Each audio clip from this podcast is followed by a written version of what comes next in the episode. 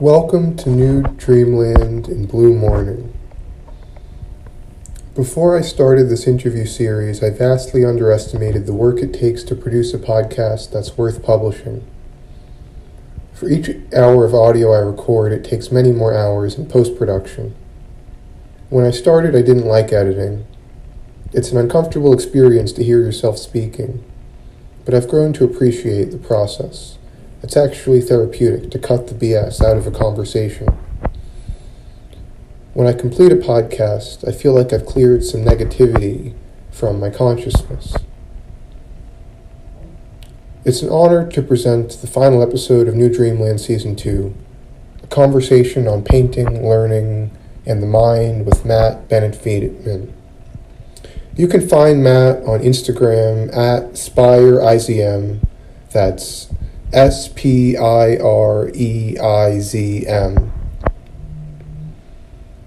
Shout out to Natasha Makowski of Flowering Rock, at Flowering Rock. As for me, I deleted my social media accounts.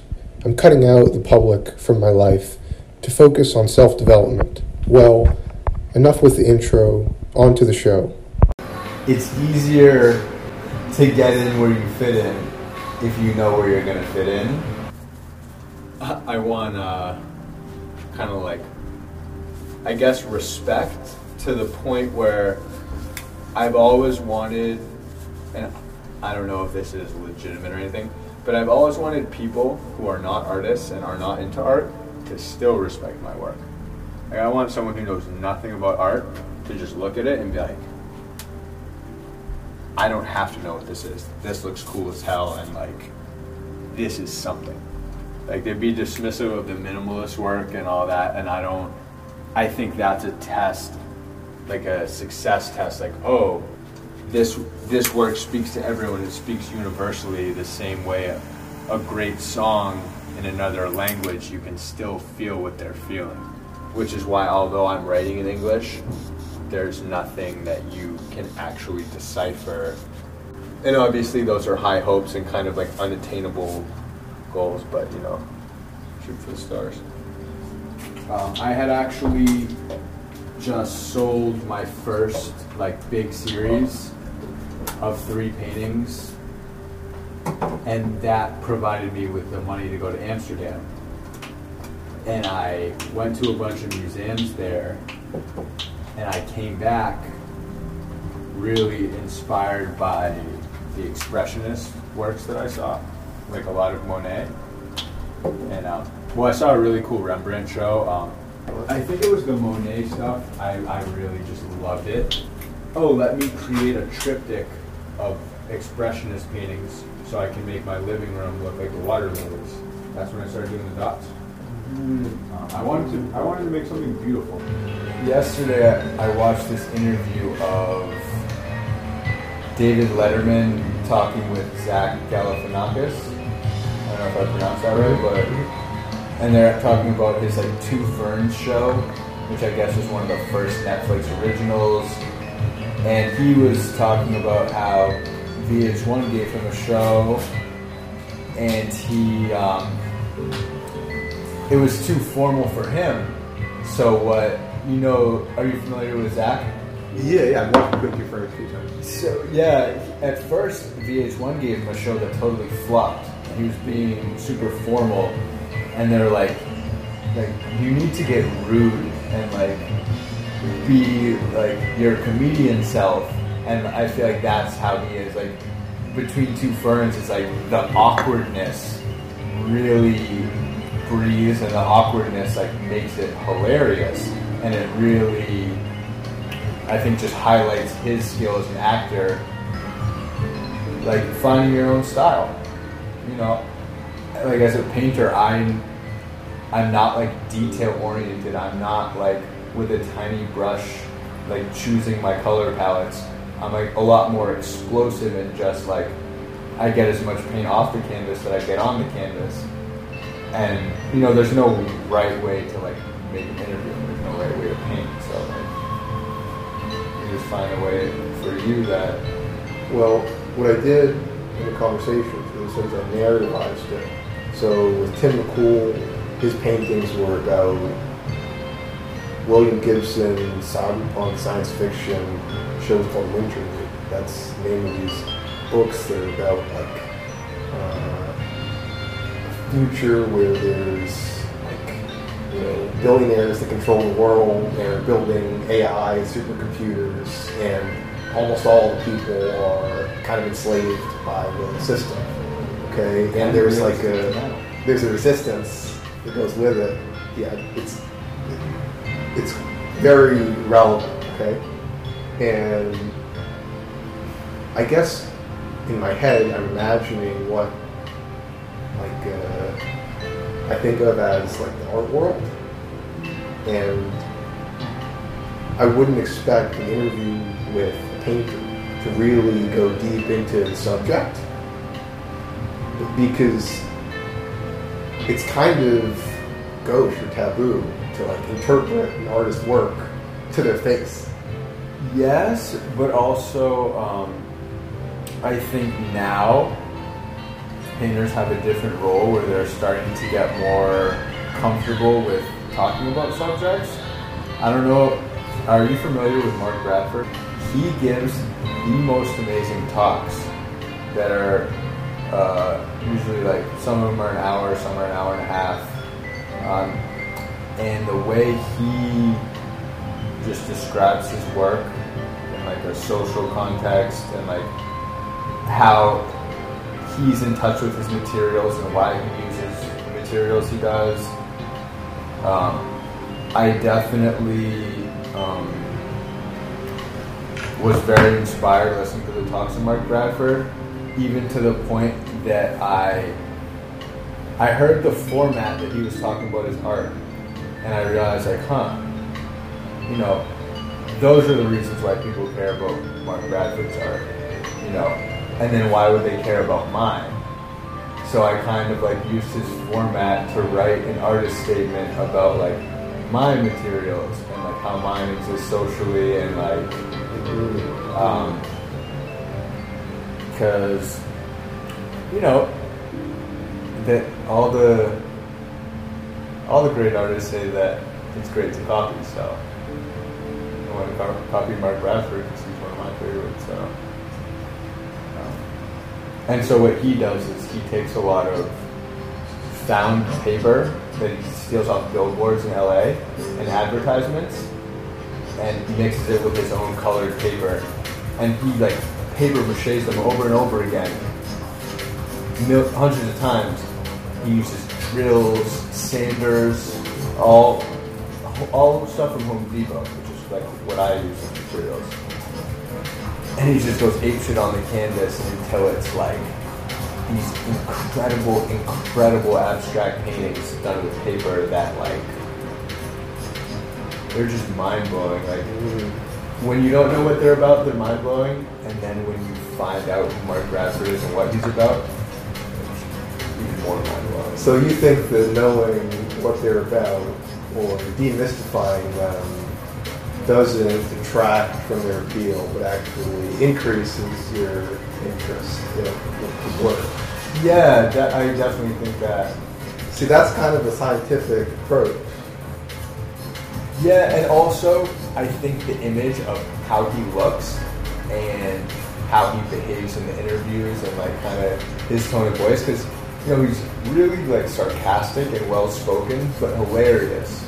So and he's not pretentious either. So I think that's a nice change of pace because I think a lot of people are very intimidated because they're like, oh, I don't understand conceptual art. Oh, and they think that it's this like super like over intellectual thing where it's it's really you know the same as a regular person trying to tell a story. Same as music, same as a novel. A lot of attention from these pieces that feature a lot of text, where to a point, business wise, maybe I should just like do only the text and be the guy that you know you're gonna get that from. And, you know, like a lot of these artists like Rothko or like Clyfford Still or something. Yeah, they did a lot of different experimental paintings, but they want you to be. They want to tie you to something.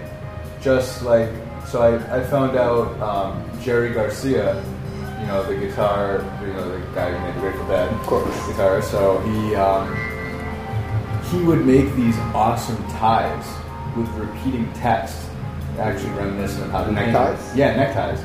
Same way that the, the paintings that I do look. And that's when I realized that like, you know, someone like Jerry Garcia is is just a genius. He could make art of all types, but people want to tie him to that guitar and they want to tie him to that image of the Grateful Dead, which is you know, I think something that people who aren't necessarily, you know, making art and they're not in that world, they want to be able to understand what you're doing. So they'd rather have me make these texts over and over and over again rather than try to understand how this piece, you know, which is totally abstract, is going to link to that. They, you know, sometimes I even feel pressure on myself, like when I was making all the dot paintings, like, oh, I like better become the dot guy, and like I better have that as a brand. And I think that's where like, for being a painter is cool because you get to have like ten brands at once, and you put them as series. It is important not to be too all over the place, for me at least. I think a lot of artists in my generation lack the historical knowledge. They're kind of shooting in the dark, and they're like, oh, like they're so all over the place, and I'm like, like, do you know who so and so is? Like, do you know? Like for me, I was really inspired by Cy Twombly, but I think without knowing who Cy Twombly is, I think I might actually be at more risk of copying him.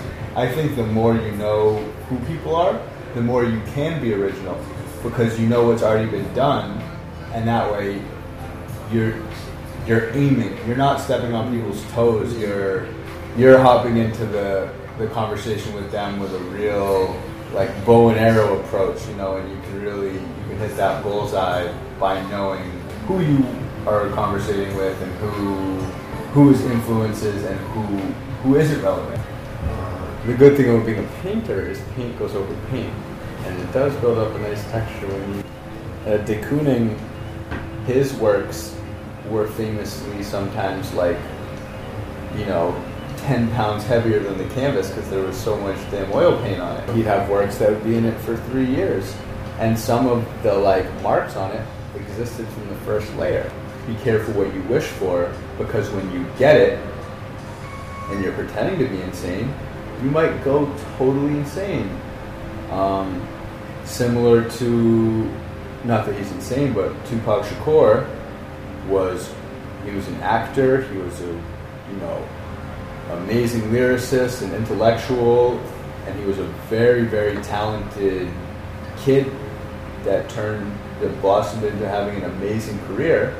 He made this career off this whole uh, thug life image, which wasn't really how he came up. Um, and look at how that ended. Um, you know, it's it really comes down to like be careful what you wish for. I've even on a small scale wished for things that have come true and then been like, you know, what the hell was I thinking when I wished for that? So I think that is a, a cliche statement, but it's also an important statement for for people to consider on all scales. You might really wish to get a job or even quit a job, and you got to think about you know the consequences of what these wishes are going to bring. There's a cliche: running back scores a touchdown. He thanks God. You know, uh, baseball player gets a home run. He thanks God. And it's like if the baseball player gets the home run, that means the pitcher gave out the home run. So, like, is God favoring the hitter over the pitcher? And to achieve success in some competitive endeavor, and then to thank God for it, or to first have prayed to God or have looked to wish to some higher power to give myself or say my nation, you know, success. You know, God is blessing us to kill our enemies. I believe there is an incredible power that is from the spiritual realm, but to grab it in competitive endeavors and to think that God is favoring me because I am so pious, what I get out of spirituality, that it's less about thinking of God as like a superhero, that if you do your rituals right, if you have the right attitude towards some supreme being, that you will get a return on your investment. It's less about that and more about eliminating the obstacles, eliminating the kinds of thinking and the kind of action that prevents you from realizing your potential and seeing the opportunities that do exist. Yeah, I think that it weirdly, like, spirituality can be a lot more physical rather than mental than we give it credit for. So, when you do a good deed, it's not about expecting a return, it's about kind of the immediate return that, you know, less animosity and less hate against other people and less anger in your own self. It physically, you know, pumps your brain with different, um, what do we call it? Um, like euphoria, and it just pumps it with good endorphins.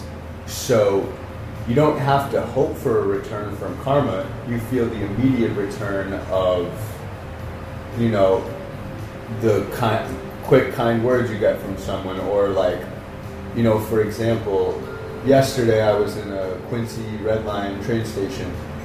This guy's on a wheelchair. He said, "Oh, where's the hell the elevator? I can't get up the stairs." And I was like, "I mean, get up." You know, he was able to stand on the escalator. I actually carried his wheelchair up the stairs. I put him at the top. You know, he got back in the wheelchair and he was like, "Oh man, thank you so much! Like you're my hero for today." Da da da. It's like I'm not expect anything good to happen from that. That was good. That already happened, so it's not like today I'm gonna play a scratch ticket and be like, "Ooh, like now I have more likelihood of winning because of that." Like, I think it's it's more like the physical things of like, you know, when you scream the middle finger and honk your horn at someone via road rage, you don't get bad karma from that. You feel bad immediately from all the anger that um, overtakes you. So that's the way I've been thinking of things is more literally rather than hoping a higher power will take control of it. It's like you're the higher power and you know what I don't there's all these things about God within you. And I think that is a more reasonable approach to you know trying to do your part. And you know if you don't feel like helping people then that's on you. Um, Well, to bring this back to artwork, if you live a life that is a practice of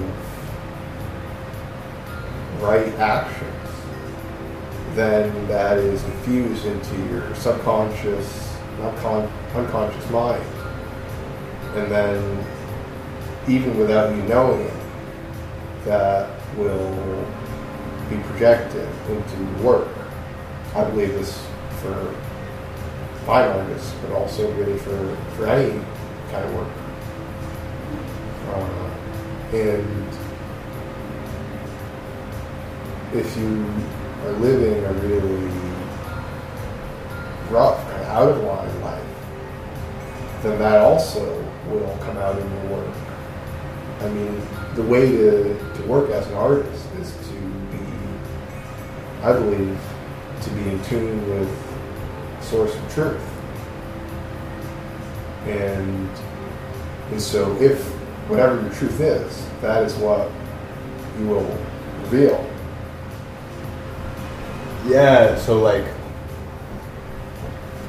like to bring it to art, like a lot of these very abstract, like dotted pieces had a lot to do with like diversity in a community and actually equality. Because like when you have the reds and the yellows you know the reds could represent a rarer breed like artists. The yellow could represent like nine to fivers. Uh, the pink could represent trust fund babies um, the silver could be like you know homeless people that could show in the background and one is unable to function without the other. If the entire canvas was red, you wouldn't see yellow, you wouldn't see silver. I think a lot of these are actually inspired by the HBO series The Wire because that really highlights, you know, a random move that a homeless guy makes is indirectly going to affect the mayor or the political system via what happens with money and crime and just other actions that are going to be happening through the whole streamline of any given city. And I think, you know, Baltimore was a great example because it's so corrupt. For I think, you know, them choosing Baltimore really is what made that such a amazing like work of art that is, you know, will be talked about and talked about for so long. Versus like, oh, those are a bunch of pretty dots. They look like Damien Hirst, which I hate that comment. and you could assign any color to any thought or subject, but they're really about like diversity and, and everything coming together and really, whether you love it or hate one specific thing, you know, the left wing doesn't exist without the right wing. Healthy doesn't really compare unless you compare it to McDonald's or you know some poisonous crap. And of course, I painted them first, and then I came up with a subject. That's my process of working. I don't have a concept in mind when I work and then try to illustrate that. I make the work out of my subconscious, then I try to read into the work and oh, what was I thinking about? What was that? Hmm. What did that? You know, this was a very literal one for me, very literal. But the nice thing is, is it's open to like. I think this could have a cause a great conversation about race. For me, it's about a relationship because that's what I was having. But you could talk about anything opposite with this. It's almost like a yin yang. And I think that's like that's one of the amazing things about abstract art is unlike a a book or a TV show that has a lot of narrative involved in it, you know, anyone is able to make their own narrative to this, which people really enjoy that freedom.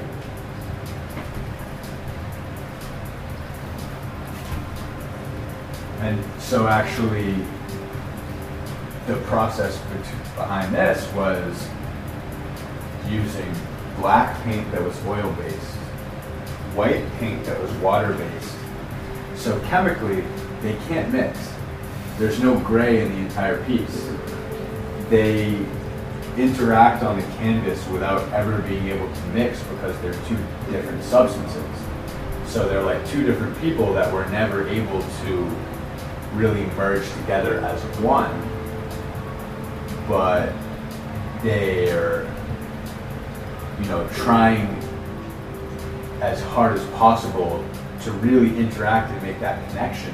But no matter how hard they try, they're just not cut from the same cloth. It just does not happen. Well, you say that, but I see some gray.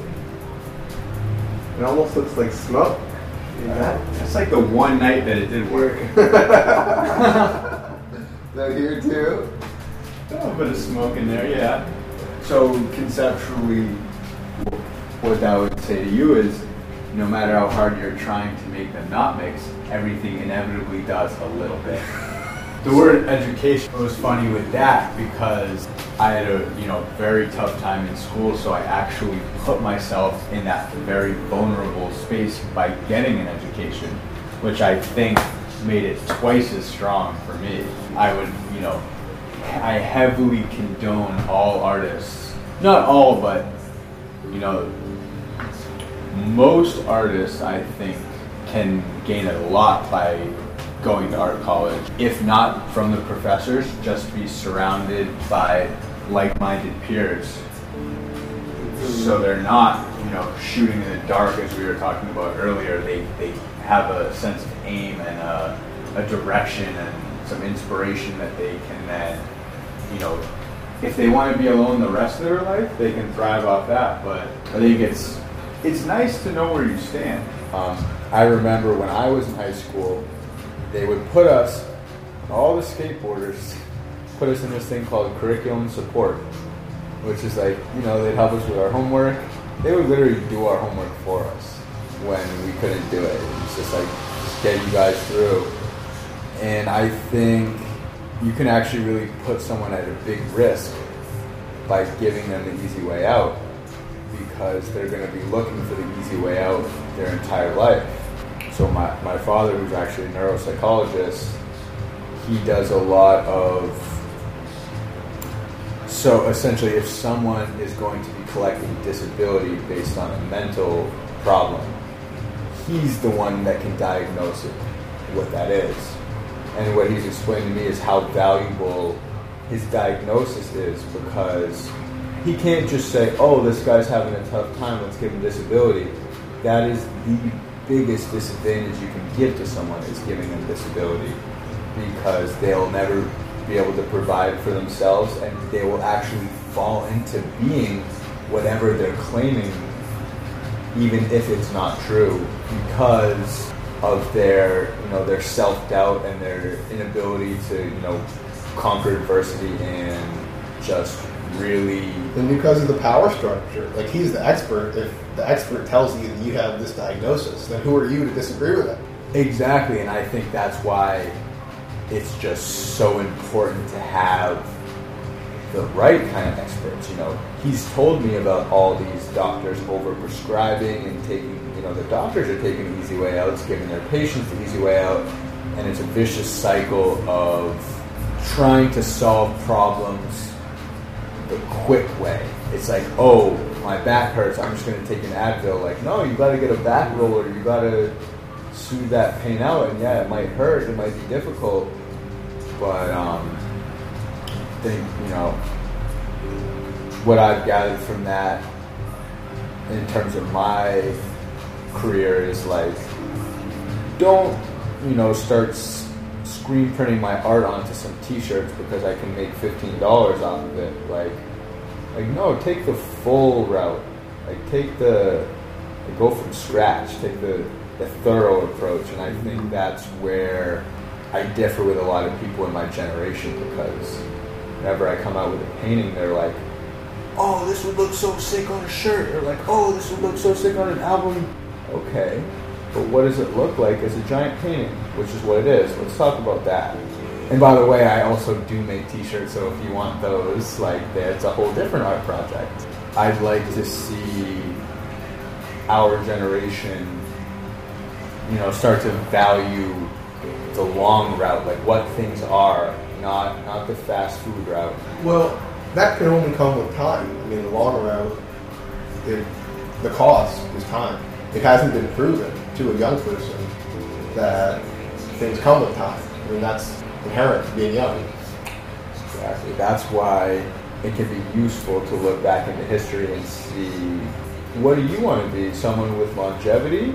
And whenever I think of longevity, I automatically think of uh, Guru, the MC from Gang Starr, because his music was never club bangers. It wasn't popular because Guru was very conscious and he was talking about things that are timeless and things that are really true. You know, the album Moment of Truth.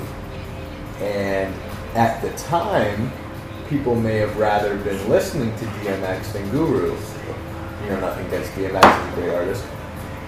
But who remains relevant I don't want to say forever because I don't believe in forever, but you know, who remains relevant throughout the decades? Um, you know, why are we still talking about someone like Rothko? You know, why is uh, Rothko highly regarded by artists as being great in comparison to Warhol, which you know a lot of fine artists that I know aren't even slightly interested in Warhol. You know, I, I'm interested in everyone in their own in their own right, but there are always going to be the less popular people that are going to have that longevity, which is why I've never been interested in making like gimmicky or sales driven art. What's the dimensions of this Uh, of this piece? four by six feet. So, for a piece of this size, what's the range of times between when you start working on it to when you say it's finished? Last week I was working outdoors on these four by five foot canvases and I was finishing a piece a day. I was finishing, you know, very systematically. I was working with acrylic paint, which dries a lot faster, and they were kind of just like almost just like bowling, just knocking pins down. But it really varies because depending on the methods, uh, this piece in front of us has kind of been more experimental and it's been more of a battle. I've painted on this piece probably 30 times in terms of I wrote all over the entire piece. I had to come up with a narrative for all the writing, which ended up being kind of like a journal or a diary entry to what was happening at that point. And then I did this other technique, which is where I cover the letters in brush strokes that mimic the letters, but actually make it much less legible. So in that sense, you might be able to pick some of the words up, but it really like obstructs the viewer and makes the the shapes much more important as opposed to the the literal narrative. So after doing that, I had this other method, what I call buffing, which is where I cover up everything. And as you can see, black on black texture, there's still words underneath all of it. You can pick out like there's an A right there, H A E H E. Couldn't tell you exactly what it says. I do the buffing to the point where almost the whole piece is buffed, and there's almost this like totem pole or like potential like cave cave looking um, piece that is still obviously is built up of letters. You know, I think most people would still be able to tell that. And now I'm going back in and abstracting it more. And then I'm gonna come in with the buff again and, you know, buff some of those teal marks out more. And so for a piece like this, I hope that I will have enough restraint that it can actually get finished as opposed to just some of the pieces where I don't have the restraint. I end up totally rebooting, which, you know, doesn't mean I throw the canvas away, but you will potentially not see this as a a black artwork. It could be a green artwork if I paint over it. Um, like for example, this one had quite a bit of failures underneath it. You know, it's a blue work of art now, but you know, I couldn't tell you how many ideas or potential pieces were underneath it. Um, so I'm the type where, you know, if I don't solve it, it doesn't bother me. Um, this piece right here, you know, I don't know how many hundreds of artists were involved in the making of this uh, paint that's on this because I took it from a public space that has had graffiti on it since the 80s or potentially even before that. So, and actually, the older sides of it are the ones that are facing you. So, the ones, you know, on the back of the chips were probably from 2017 when I made the piece. But the ones that are right here, like this pink or this yellow, it's probably from the 90s. And I don't know the artist that did it. Inevitably, there are dead artists on this piece. Dead artists. Yeah, a lot of graffiti artists die. It's like a very common Yeah. link between the two things. Because these are guys who are all about taking as much risk as they can, saying fuck society, and know, graffiti's usually the least of the crimes that some of these guys do. So, I mean, that's not always true. A lot of graffiti artists are art students who study typography that don't commit any crimes. So, you know, it's really It's really a range. It's a range, but this spot is really close to Lynn, so, Uh-huh. so a lot of Wow. Lynn, a lot of the Lynn guys do not fall into that art student Uh-huh. category.